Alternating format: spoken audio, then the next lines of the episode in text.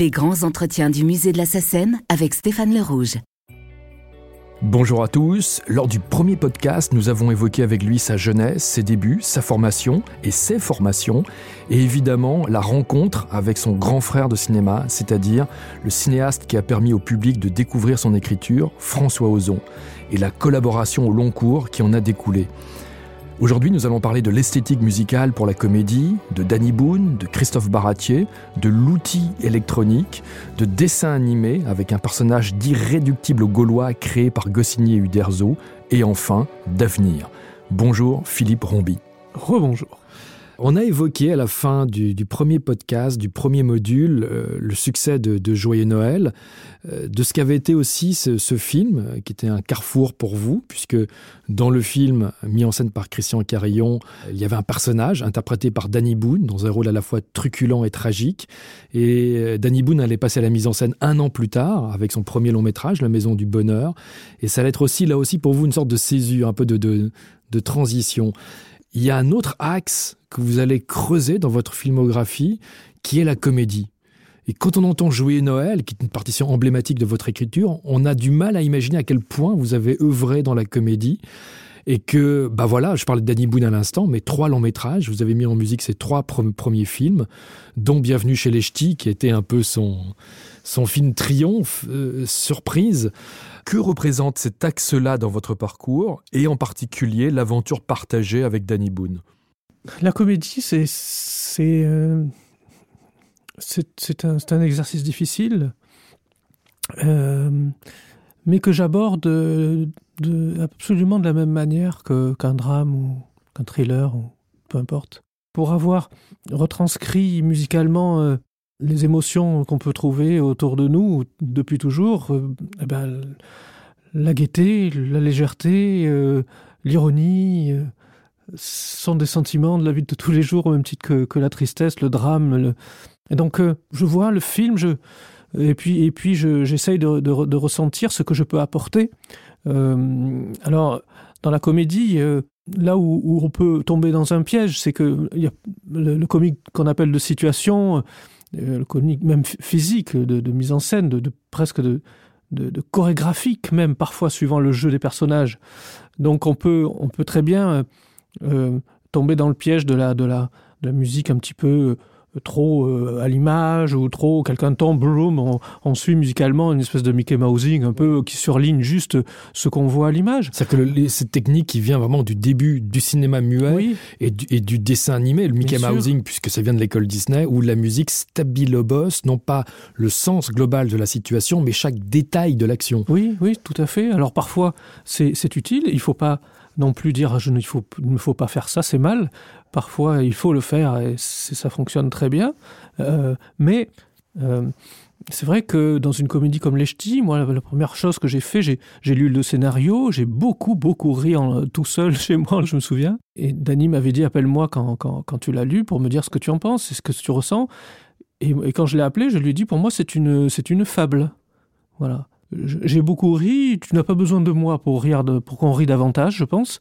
Ce que je vais essayer par contre de trouver quelque chose peut-être de l'ordre de la fable, de, le, de, la, de, de, de la morale, de, le, de, de la tendresse de ces, de, de ces, de ces, de ces deux euh, cultures. Euh, de ce, de, euh, oui, et, et, et il m'a dit mais c'est tout à fait ça, tu as raison. Vas-y, euh, je te laisse libre, mais tu as le bon réflexe, je pense que c'est ce qu'il faut. Euh, Voilà, donc j'ai eu vite cette valse des ch'tis qui, qui m'est venue pour cimenter un peu l'humanité euh, finalement le, le message quelque part qu'il y a dans le film au final oui. et, et pas simplement illustrer tout ce qui s'y passe mais, ouais. mais euh, cette valse aussi qui correspond à l'ouverture du film au générique du film et à aussi, sa conclusion ouais. et, et au début sur un trajet un trajet à travers deux cultures mais aussi un trajet géographique du sud de la France au nord de la France. Et vous parlez souvent de séquences cadeaux. Quand on offre au compositeur comme ça une belle séquence sur laquelle il va vraiment pouvoir vraiment développer une idée un concept. Est ce que vous pourriez nous jouer juste pour nous le rappeler les, les, les premières sûr. mesures au piano? Pourquoi pas?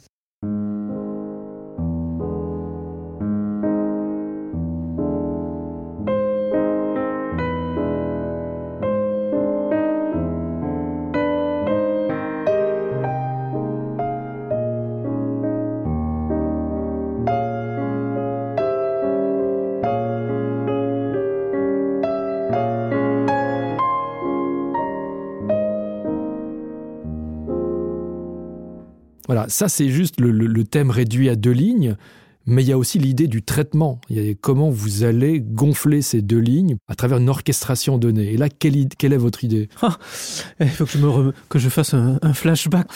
Euh... Non, je, pense qu'il y, avait une manière un petit peu euh, moqueuse, ironique, euh, grinçante euh, dans l'orchestration que j'ai que j'ai essayé de d'ajouter euh, notamment dans le générique qui est traité d'une manière très ludique et, et presque mélange d'animation et de, de, de dessin de enfin, de plan aérien. euh, oui il y a, a l'humour il, y a du second degré à un moment donné dans ce générique. Et donc euh, tout d'un coup euh, avoir cette, cette voiture qui part avec euh, ce côté balade on part on part au soleil et euh, ces guitares ce thème à la guitare qui, qui représente pour moi un petit peu le le voyage.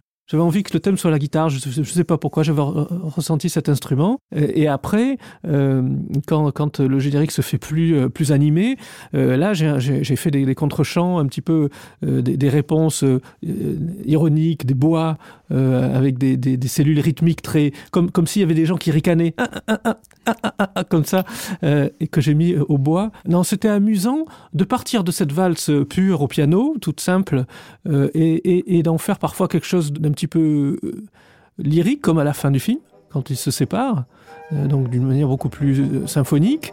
Et puis euh, traiter ça avec ironie parfois avec ça c'est tout, tout l'art de l'orchestration c'est ça aussi de l'arrangement c'est de ouais. avoir une matière première. Mais qu'est-ce qu'on en fait? Ouais. Une idée comment on la développe? Voilà on l'a fait on l'a fait vivre on l'a fait évoluer on, on, on en tire toutes les tous les rouages possibles. Et c'est passionnant à faire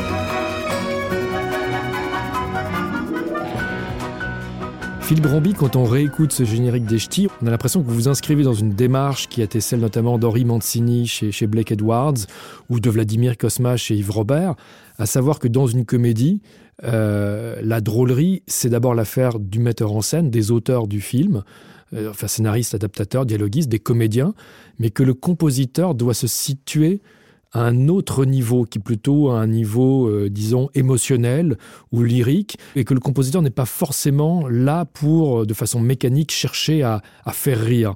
Pour moi la musique d'une comédie c'est trouver la bonne humeur dans les deux sens. Et, et l'humeur ça vient de ça vient de la direction d'acteurs ça vient du jeu des comédiens ça vient du montage de l'écriture, de, de l'histoire, de ce qu'on qu raconte vraiment au fond dans cette comédie.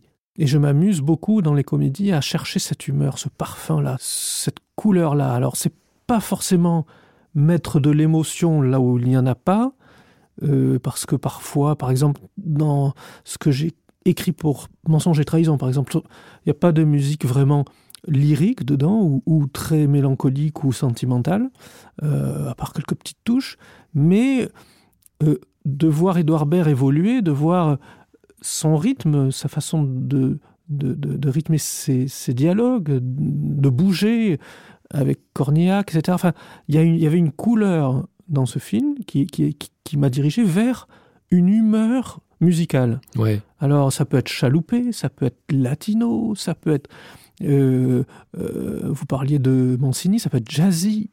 Euh, et des fois, il y a des comédies qui m'inspirent absolument pas quelque chose de jazzy. Je me dis non, ça c'est c'est pas juste. Ça ne va pas avec. Ça ne va pas avec la photo. Ça ne va pas avec la couleur. Ça ne va pas. Je, je sais pas expliquer pourquoi. Je sais pas. Hmm. Mais euh, mettre la musique de Mensonge et trahison dans Bienvenue chez les Ch'tis, par exemple, c'est- impossible. C'est un contresens. Enfin, pour moi, c'est c'est une faute de goût. Ouais. Voilà. Et inversement aussi. Parce Ouais. que euh, la musique des ch'tis, il y a quelque chose que, de, de- de- de populaire au sens noble du terme. Ouais. Quelque chose dans, dans, dans les harmonies, dans la- dans l'arrangement, dans quelque chose qui, pour moi, ça va avec eux, ça va avec ces gens-là. Vous parliez à l'instant de la gestuelle des comédiens à propos d'Edouard Baird, euh, mais il y a une première partition qui est le dialogue du film et qui a ses interprètes également. Et quand on pense aux, aux comédiens que vous avez eu la chance de mettre en musique, on pense à la fois au timbre et au phrasé de Michel Serrault, euh, Danny Boone, Lucchini, même Pierre Ninet récemment dans France. Est-ce que parfois justement le, le timbre, le phrasé d'un comédien a pu avoir une influence sur la partition? Bien sûr. Dans quel sens? Ah, un sens que je n'explique pas euh, euh, avec théorie, mais un film, finalement, si on ne le regarde pas l'image, c'est une partition, Ouais. quelque part. Donc, euh, euh, dans, dans mon conducteur euh, 40 portées, par exemple, je pourrais très bien euh, consacrer euh, 8 portées à, au son du film. Quand je dis son, c'est à la fois le son lui-même, bien sûr, auquel je fais attention souvent, mais au dialogue et à la musicalité de ces dialogues, au rythme de ces dialogues. Si c'est une répartie de Depardieu dans Potiche, emmène un rebondissement euh, rythmique qui a un tempo qui va peut-être être différent que Michel Serrault dans Une hirondelle. C'est parce que euh, il y a déjà une partition dans le film quelque part, un- un battement de cœur du film. Et je pense que pour être vraiment juste, il faut avoir à essayer de l'attraper.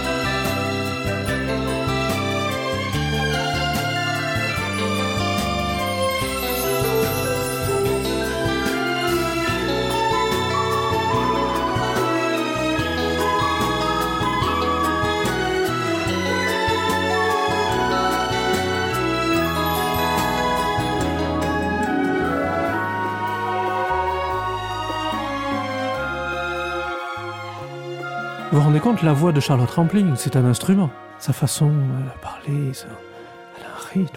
Vous pouvez pas commencer une phrase après, après un- un- une tirade de Charlotte Rampling comme vous la, vous, vous la commencez après Lucchini. C'est- C'est impossible. Ou après Michel Serrault, par exemple. Ou après Michel Serrault. C'est-à-dire? Oui, ah ben alors, euh, je vous vois venir. Voilà. Vous cherchez l'imitation. Je cherche l'imitation parce que il faut le dire aux auditeurs de ce podcast. Philippe Ramby est le président de l'association française des imitateurs de Michel Il Serrault. l'a fait.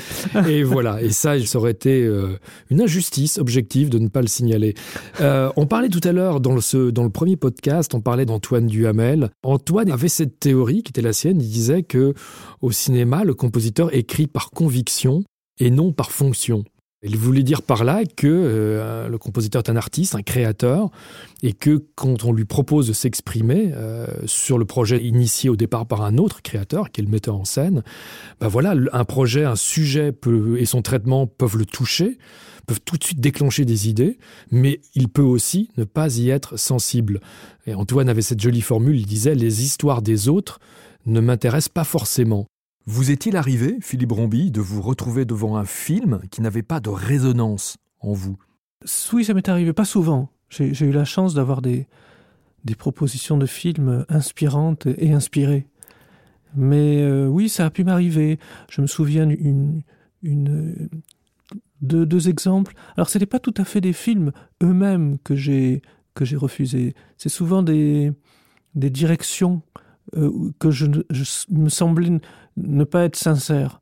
Euh, ça m'est arrivé Oui, il n'y a, pas très longtemps, et, une expérience plus ancienne. C'était un film qui m'avait touché. J'avais, vraiment euh, euh, spontanément des idées en tête, rien qu'en sortant de la, projection.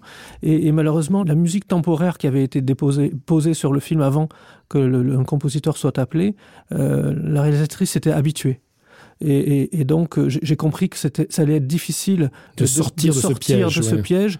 et alors, euh, là, comme c'était vraiment éloigné de, ce que je ressentais sincèrement, euh, c'était même plus un exercice de style, ça devenait quelque chose que, j'allais faire un peu à contre-coeur. Donc je l'ai appelé, je lui ai expliqué ça. Et elle m'a dit, personne ne m'a jamais parlé comme ça. Elle, a apprécié euh, que, votre franchise. Oui, oui. Elle m'a dit, on se retrouvera une autre fois. Merci de, m'avoir dit ce que... Voilà. Et, ça m'est arrivé une fois, puis une, autre fois, il y a très longtemps, sur un film sur la Shoah, je me souviens. J'avais été bouleversé par le film.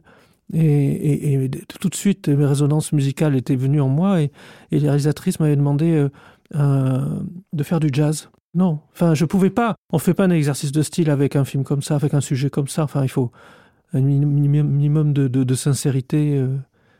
Euh, donc, autant j'adore relever les défis quand j'y crois. Voilà, quand je, je, je, je, sens que sur ce film-là, il faut un grand orchestre, c'est bien. Je sens sur ce film-là que de l'électro, ça va être des nappes, des choses, des ambiances, ça va être avec le film, ça va être bien et qu'on est d'accord avec le réalisateur. Je peux faire n'importe quel style, ça ne me, ça me fait pas peur parce que euh, j'aime tellement la musique, la musique avec un grand M. J'aime tellement la musique que quand elle est bien faite, il euh, n'y a pas de, de, mauvais style ou de, ou de style moins noble qu'un autre. C'est quand l'inspiration est là et quand c'est bien fait. Mais si vraiment le, je sens que par contre, voilà, l'intention n'est pas là, la sincérité de créer quelque chose n'est pas là. Euh, Vous préférez décliner Oui. Oui. Alors c'est très curieux parce que depuis finalement ces, ces deux grandes euh, révélations successives qui ont été euh, à la fois le, Sous le sable avec Ozon, auquel s'est enchaîné une hirondelle, puis euh, cinq ans plus tard Joyeux Noël, on a l'impression que vous avez beaucoup, beaucoup, beaucoup écrit pour le cinéma. Votre vie est une sorte de tourbillon permanent. Est-ce que parfois vous avez ressenti, été le cas par exemple pour Bruno Coulet, vous avez ressenti des, que vous commenciez à entrer dans une période de rejet du cinéma et qu'il fallait vous calmer pour vous régénérer, pour un peu euh, renouveler les idées, la fraîcheur et, tout simplement l'inspiration euh, Pour l'instant, ça va parce que je, je me protège en, en faisant pas autant de films que je pourrais. Techniquement le faire. oui, oui, je me protège un peu. Peut-être que c'est pour ça que j'ai pas de lassitude au, au fond. J'aime, j'aime avoir le temps euh, sur les films. J'aime, euh, j'aime apprécier, avoir, avoir, le, plaisir, tout simplement, parce que la création, euh, quand même, au départ, c'est, c'est un besoin, c'est un plaisir, c'est pas, pas un métier. Ça en devient un si on, si on et que on, lâche tout ce qui nous a fait vivre euh, pour faire ça. Mais au départ, c'est pas un métier.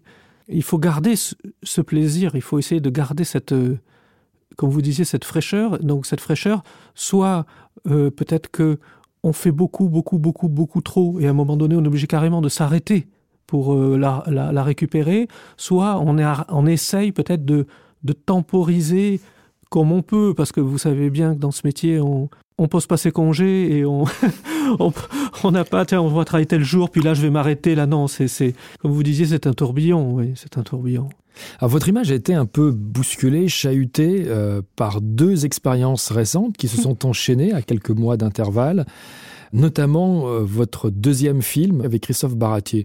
Donc Christophe Baratier était venu vous, vous chercher pour la nouvelle guerre des boutons parce qu'il a vu une, une, sorte de coup de foudre pour une très très jolie valse des sentiments, de la mélancolie, écrite pour un film qui s'appelait Oui mais, un film de vos débuts. Et puis, Ensuite, pour une nouvelle aventure plus étrange, plus insolite, euh, qui est un film à la fois sur l'ascension et la chute de Jérôme Kerviel, donc un film qui s'appelle L'Outsider. Christophe avait très envie de travailler avec vous et en même temps, il entendait sur ce film un type d'inspiration sur lequel il se disait mais sera-t-il complètement dans son emploi? Et en l'occurrence, il vous a poussé vers un langage et vers des outils qui n'étaient pas naturellement les vôtres. Est-ce que vous avez vécu cette demande de Christophe Baratier à la fois comme un, un, enjeu, une provocation, un challenge avec vous-même? J'ai d'abord énormément apprécié euh, que, Christophe euh, me rappelle. Euh, D'abord parce que sur la nouvelle guerre des boutons, c'était un, un, travail certes très intense parce que le planning était très serré, mais où on a fusionné au niveau sensibilité. C'était un ping-pong exaltant, euh, plein d'enthousiasme de, part et d'autre. Euh, C'était réjouissant vraiment. Et, et quand il m'a rappelé pour un film totalement différent, avec cet univers nouveau, euh, plus urbain, plus euh, la défense et mmh. plus abstrait presque. Oui, oui, moins dans, moins dans l'onirisme, moins dans le dans l'épique, euh, moins dans le, le, le démonstratif, l'orchestral, mais plus dans, dans le mental, plus dans l'organique, plus dans. J'ai trouvé ça tellement bien de sa part. C'est-à-dire que comme, comme avec François, c'est-à-dire c'est pas des sont pas des, des gens qui sont des qui pensent que eux sont capables de passer d'un univers à l'autre, mais pas l'artiste avec qui ils travaillent. Je, trouve ça assez intelligent le fait qu'ils se disent bah tiens ce type là il a une certaine sensibilité il a compris ça il a fait ça donc à mon avis si euh, je lui montre euh, ce film avec la couleur qu'il a avec le style qu'il a avec son univers il est capable sûrement de choper euh, euh, l'esthétique qu'il faut. Je trouve ça touchant quoi que, intelligent et audacieux audacieux. Après c'est un risque bien sûr. Soit vous avez fait déjà ça exactement ça dans un autre film. À ce moment là moi ça m'a arrivé plein de fois par exemple après une hirondelle. On m'a appelé pour faire des films un petit peu comme ça donc euh, j'ai préféré prendre des risques en faisant des choses qui allaient me faire faire euh, des, des qui défriché des, des sentiers inédits. Voilà voilà voilà c'est ça. Euh, et j'ai bien fait je pense parce que je crois que si j'avais pas fait ça par exemple j'aurais jamais fait les ch'tis ouais. ou, ou son premier film la maison du bonheur. C'est un exemple typique par exemple où, où, où danny boone me pensait que j'étais le compositeur de joyeux noël euh, voilà du grand orchestre du lyrisme euh, du drame. Et euh, m'avait pas appelé au départ pour la maison du bonheur. Et c'est en découvrant euh, mensonge et trahison ça la musique qu'il qui m'a appelé Ouais. Donc, euh, donc comme s'il y avait un emploi présumé, c'est-à-dire que les gens ne voyaient pas forcément toute l'étendue de, de votre palette expressive parce qu'il y avait une image et il y avait Bien un sûr. emploi qui était lié au succès, au film et aux partitions qui ont fonctionné. Bien sûr, c'est normal, c'est normal. Donc euh, euh... donc Baratier vous bouscule et, et vous oui, entraîne vers, vers un film, oui.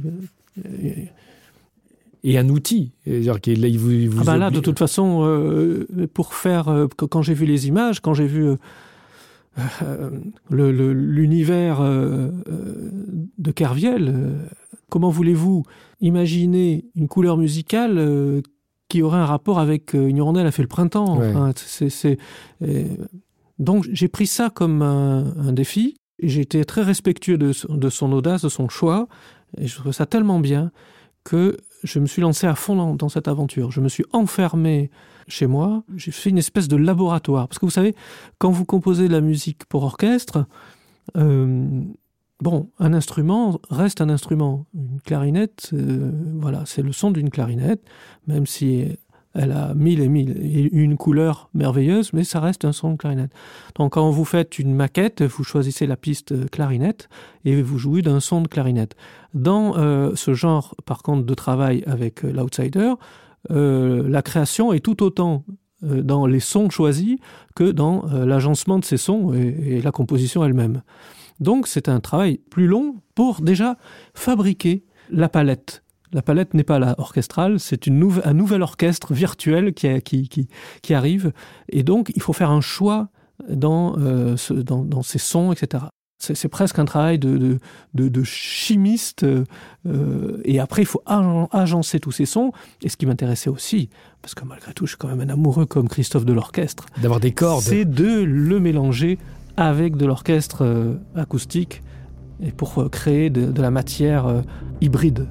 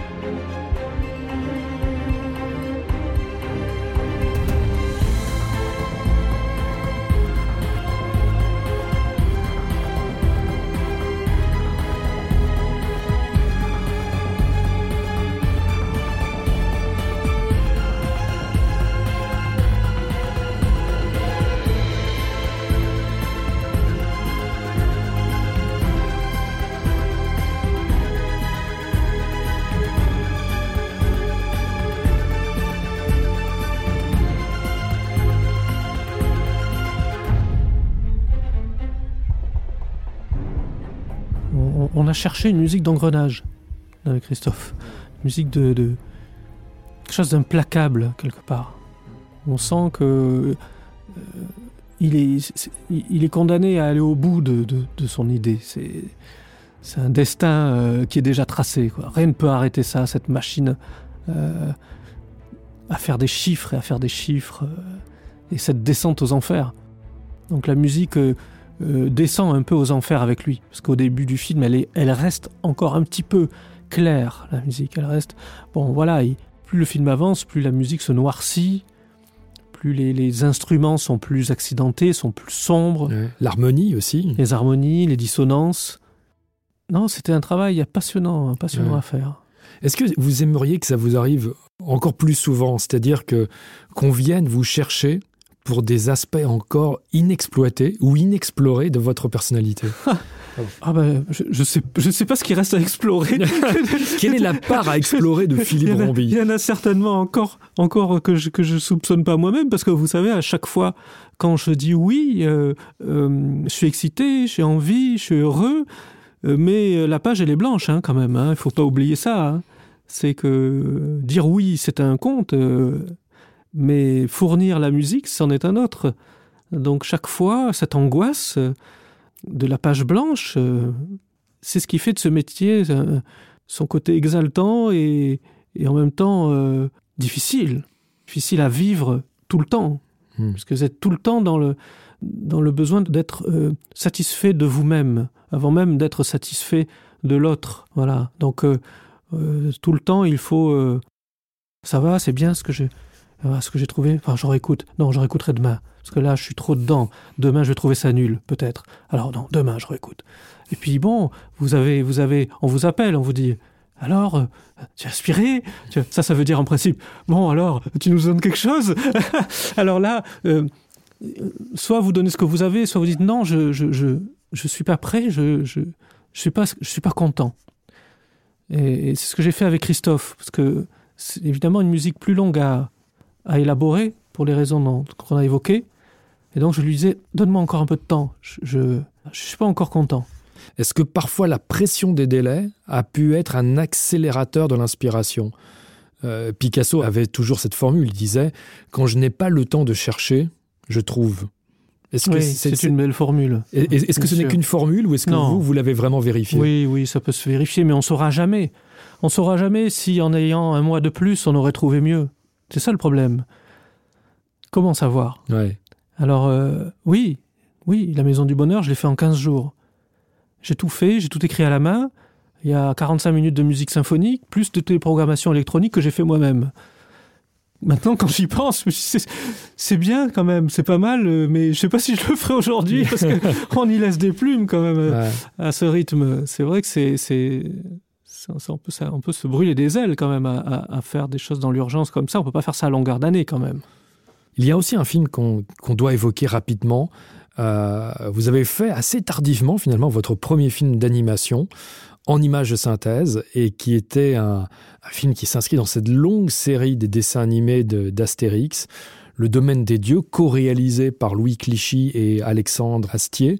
Comment est-ce qu'on fait pour s'inscrire dans cette tradition? Et puis en même temps euh, la renouveler et la décaper presque, j'ai envie de dire Ah, le metteur en scène, en, en l'occurrence l'animateur et le créateur euh, euh, de, l'esthétique de ce film, est primordial pour vous, vous mettre dans une, dans, une couleur particulière, dans, un, dans une inspiration particulière. Donc Louis avait, avait des idées, Alexandre aussi, de, de ce qu'il voulait comme faire un film d'aventure, faire un film euh, épique, euh, avec un grand orchestre. euh, on est un peu de la, même génération aussi. On a, on a, on a vibré au son des, de, de, de Williams, d'Horner, de, Goldsmith et des autres. Donc il y avait un petit peu cette envie de leur part, je crois. Et, comme voilà, c'est j'ai grandi avec ça, ce langage ne m'est pas totalement euh, inconnu. Vous ouvrez sur une grande ouverture très très large, et ce qui est assez rare pour un film qui cherche à, à toucher un public à la fois familial et un public aussi enfantin, de jouer sur des mesures composées, d'avoir un, un rythme irrégulier. Est-ce que vous pouvez raconter ça? C'est venu d'une discussion avec Alexandre Astier, euh, parce que comme, comme il, il, fait de la musique lui aussi, il, il adore ça. Euh, on, on s'est laissé aller un peu à, à part les boutiques tous les deux, et on a, on a évoqué ça. Et, et si pourquoi pas faire un truc à 7, à 5, enfin je sais pas. Et, et moi je trouve ça super parce que ça crée des synchronismes inespérés parfois, inattendus. C'est pas pour rien que Goldsmith ou Chiffrine utilisent ça dans les scènes d'action Mm. parce que euh, ah oui c'est moins métrique et ça crée des décalages Mm. euh, de, de synchronisme euh, Oui, de la symétrie, quelque chose de boiteux, voilà, d'inattendu. et c'est intéressant et, et dans, ce, dans, ce, dans, ce, dans cette ouverture tribale un peu épique un peu Héroïque. euh, voilà euh, héroïque et, et cuivré euh, je pense que c'était intéressant de casser en, ce qu'on aurait pu faire en faisant une marche militaire qui du coup serait devenue trop martiale et en cassant avec un rythme comme ça euh, à 5-4 euh, ça, ça, ça, je pense que ça faisait passer le côté martial avec ce décalage euh, euh, moins, euh, moins métrique euh, Qu'une mesure à qu'une- 2 qu'une 4 marche, ou à euh, 2 ou à 4 4. que- voilà oui je pense oui, oui.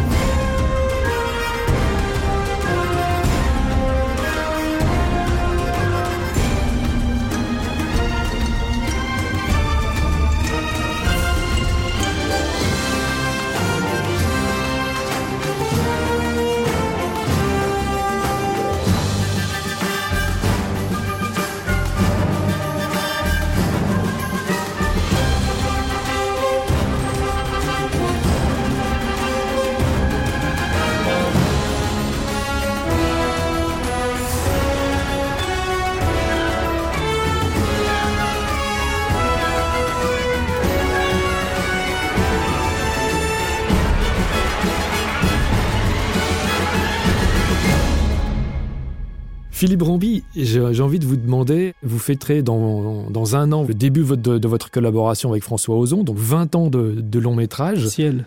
Eh oui, déjà. je sais, oui. Est-ce que pour vous, la musique, écrire pour l'image, suffit à vos ambitions de créatrice? Est-ce que par moment, vous vous êtes dit, tiens, et si je faisais une pause, un arrêt, un break, et que j'écrivais une œuvre pour le concert, ou si j'écrivais pour le ballet? Est-ce que ça, ça vous tente, ça, ça vous effleure l'esprit? Euh, ça m'effleure pas l'esprit parce que je suis en train de le faire. C'est drôle parce que vous ne le saviez pas. Non. Donc voilà, la question est... euh, Mais non pas par euh, lassitude de, de la musique de film, absolument pas. C'est juste op- une opportunité, une chose que je que j'avais en, en- dans les tiroirs depuis longtemps et qui, qui, est- qui a ressurgi par le hasard récemment. Vous savez, je, je vis en création musicale tout le temps, donc euh, quand euh, je suis en, en plein film, il m'arrive de, m'arrêter et on pourrait dire mais puisque tu fais une pause, qu'est-ce que tu fais au piano? Donc euh, je vais au piano puis je fais autre chose, je, compose d'autres choses. Je, couche des thèmes sur un papier ou des, formules ou, j'improvise ou parce que quand vous êtes dans un, dans un film euh, comme La Mandouble par exemple, euh, ben, si vous, vivez plusieurs mois dans cette ambiance-là, vous pouvez pas quand même euh, à, à tout moment de ces trois ou quatre mois ou cinq mois de travail être dans le même état parce que sinon c'est pas possible. Et donc bah, vous sortez de là, vous, vous, vous faites autre chose, vous composez autre chose. Euh, euh, j'écris même des chansons parfois. J'écris. Euh... C'est vrai que le cinéma euh, prend beaucoup, Accapare beaucoup, de temps, de temps. bouffe du temps. Ouais. Euh, donc, euh, c'est vrai que c'est difficile d'avoir aussi à côté l'esprit suffisamment frais et, et dispo pour euh, euh, dire ah ben tiens, je vais écrire euh, un quatuor ou, ou ou une musique de ballet. C'est. Et là, c'est quoi précisément? Je, je, vous en dirai plus dans quelques temps. Comment est-ce que vous voyez Philippe Bromby, mettons, dans, dans, dans 20 ans ou dans 10 ans, allez, en, en 2028 Je sais que vous n'êtes pas le fils caché de Paco Rabanne et Elisabeth Tessier, mais comment est-ce que vous vous voyez dans quelques années? Ce que j'aimerais peut-être, c'est rester euh, le plus possible raccord avec ce que j'étais quand j'étais ado. C'est un combat que je mène depuis que je suis ado. Garder une forme de naïveté et d'idéalisme. Oui. oui. Essayer de préserver ça. Parce que je pense que c'est euh, à la fois la, la, vie vous fait euh, grandir, vous apprend, vous donne de la maturité, de l'expérience dans le métier, euh, un recul sur certaines choses. Voilà. Après, je pense que euh, quand on est créateur, et tout ça, il faut s'en servir, il faut l'avoir avec soi, mais il faut conserver la flamme ouais. du début, celle qui a fait ce que vous faites aujourd'hui. Et donc, pour pouvoir conserver cette flamme, je pense, il faut parfois euh, descendre du train en marche. Parce que le train, lui, il s'arrête pas et il va vite. Donc à un moment donné, on est obligé, si on veut conserver cette flamme, je pense, descendre du train, dire hop, attends, où je suis, qu'est-ce que j'ai fait? La vie a toujours cette, ce rythme-là, les gens sont toujours là autour de moi, ok, tout va bien, je remonte dans le train. Donc j'espère, dans euh, 20 ans, euh, faire m'arrêter à une gare à nouveau, euh, régulièrement, comme je le fais souvent, et reprendre un nouveau train juste après. Alors pour conclure ce, ce podcast, euh, je voudrais Philippe que vous nous proposiez une œuvre qui vous semble emblématique de votre écriture, mais qui ne soit pas forcément une œuvre très exposée ou très connue et que vous aimeriez euh, mettre en lumière. Euh, bien, eh bien, eh bien, eh bien. Il y a un thème pour lequel j'ai beaucoup de tendresse, c'était le thème que j'avais fait pour Ricky, du film de François Ozon. J'ai été content quand j'avais trouvé ce thème. Ouais. Je, je me dis, tiens, c'est j'aime bien ça. C'est vrai que c'est pas un thème qu'on qu qu entend souvent, oui, ça me fera plaisir de le, de le faire partager. Et ben voilà, ce sera donc la conclusion proposée par Philippe Ramby pour ce double podcast qui lui était consacré dans cette série des grands entretiens du, du musée SACEM. Pour euh, saluer Philippe Ramby, voici sa musique originale pour Ricky. Philippe Ramby, merci. Merci à vous.